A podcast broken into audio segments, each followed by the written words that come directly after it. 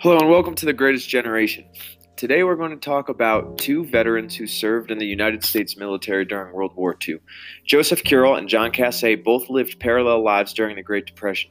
Both of their sets of parents were from Eastern Europe. Joe grew up speaking Polish and John grew up speaking Hungarian. Both Joe and John were drafted into World War Two, though at different times.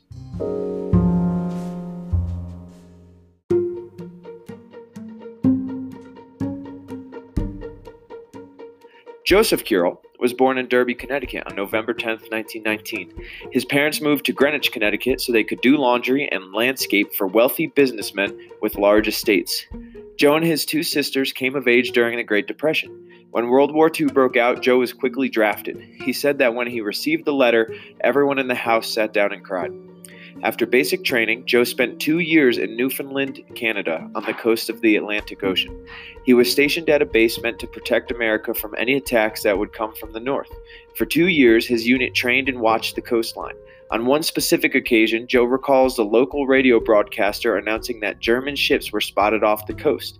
Joe went into a panic as his unit prepared to assemble at their stations. Fifteen minutes later, the broadcaster announced that it was a joke, and the men were relieved. After serving for two and a half years in the war, Joe returned home. He used money that was given to him by the G I Bill to purchase tools to become a carpenter. Without those federal dollars, Joe would not have been able to start his career.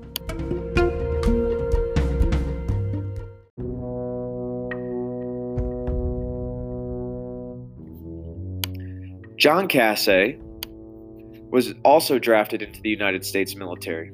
Though nervous, he was excited for the opportunity to fight on behalf of America. He had eight siblings, and his parents also struggled to make ends meet during the Depression.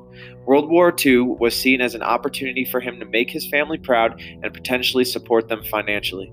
After basic training, John was sent to Germany. Unlike Joe, he was drafted towards the end of the war in December of nineteen forty-four. By the time he arrived in Europe, U S, British, and Canadian forces had stormed the beaches of Normandy and were pushing the Germans out of France. There was a sense that the war would be ending soon in favor of the Allied forces. John was on the front lines, fighting the Germans and firing from foxholes as his infantry unit advanced. As German cities fell, John was part of the teams that cleaned up S S troops, Nazi military members. He rounded up these supporters of Hitler and was a guard at one of the camps where they were imprisoned. John didn't smoke cigarettes, but the U S military gave the soldiers a carton of cigarettes every couple weeks. John remembers selling these cigarettes to his comrades and buying high-quality German instruments that he would send home to his family with the money. When the war ended, John returned home and got a job at Sikorsky Helicopter as a riveter. He raised four children and retired from Sikorsky in nineteen eighty-six.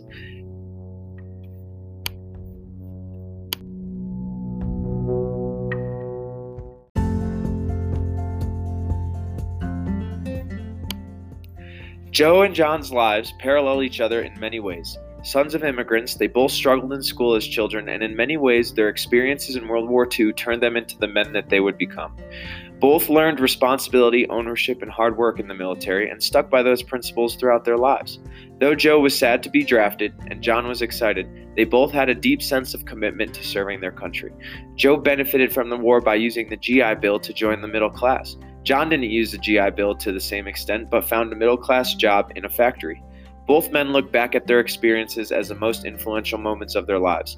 Their experiences show us that no matter what your war or what your role was in the war, you could unite on behalf of your country. Joe didn't see any battle, but was treated with as much respect um, and as much as a hero as John, who saw frontline action. This displays the level of nationalism and pride America had during World War Two. As long as you were helping the cause, you were treated like a hero. Both men are proud of their contribution to the war, and almost seventy-five years later, they swell with pride when they discuss what they offered America during this time. Their experiences shape how they view American involvement in wars to this day.